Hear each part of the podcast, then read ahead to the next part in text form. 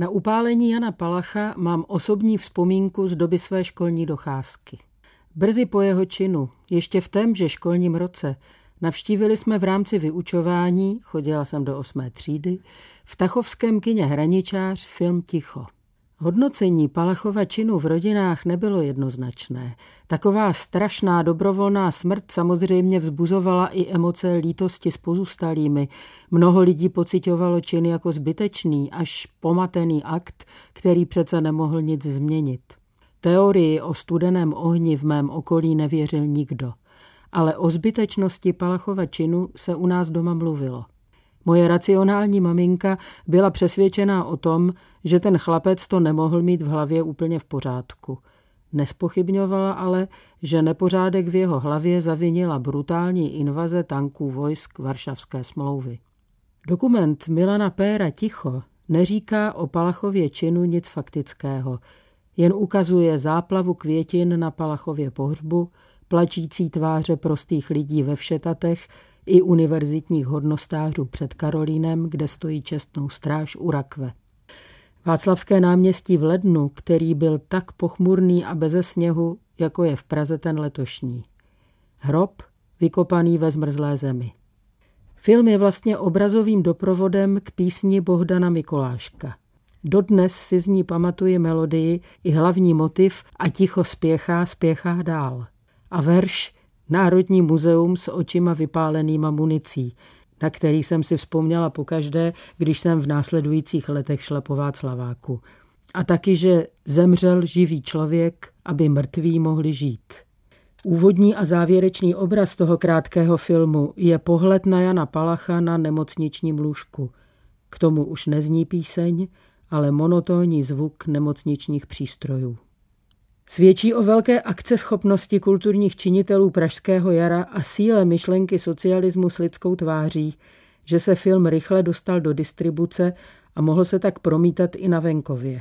A svědčí o vůli po reformách a třeba i lidštější tváři československého školství, že ředitel naší základky souhlasil s tím, že na film v době vyučování půjdeme. I dnes, když si ho pustím z webu České televize, je mi do pláče. Teprve vidím, co jsem tehdy vidět ještě neuměla. Moje maminka, která byla součástí reformního hnutí v Tachově, to asi viděla už tenkrát. Že ten pohřeb není jen pohřbem nešťastného studenta, s jehož činem nesouhlasila, ale celé reformy. Lidská tvář československého socialismu schořela v tom ohni, o kterém zpíval Bohdan Mikolášek. Dnes si uvědomuju, že moje maminka svým postojem k Palachovu činu dávala najevo také obavu, aby někdo jako já, přecitlivělá pubertální holka, která si stále něco vymýšlí a píše si pod peřinou hororové povídky, ve kterých hraje roli i oheň, nedostala podobný nápad. Tak jako ho dostal v Plzni dělník z Prazdroje Josef Hlavatý, který se zapálil už 29. ledna na Masarykově náměstí. V tomto případě se podařilo v oficiálním tisku schodit jeho čin s důrazněním jeho neurovnaných osobních poměrů, rozvodovým řízením a nevalnou pracovní morálkou. Socialistický maloměšťák byl cílovou skupinou procesu zvaného konsolidace. Pak nastala doba stranických prověrek a vyhazovů z práce. Moje maminka byla z odboru kultury okresního národního výboru v Tachově vyhozena se zdůvodněním, že povolila promítání filmu Ticho. K tomu nebylo co říci. Ani ji nenapadlo, že by tomu měla bránit. I když z Palachova činu na ní šla hrůza a bála se, aby další mladí lidé, a mezi nimi třeba i její děti, nechtěli čin zopakovat. Zvlášť když jim posudky na jejich rodiče zabraňují ve studiu.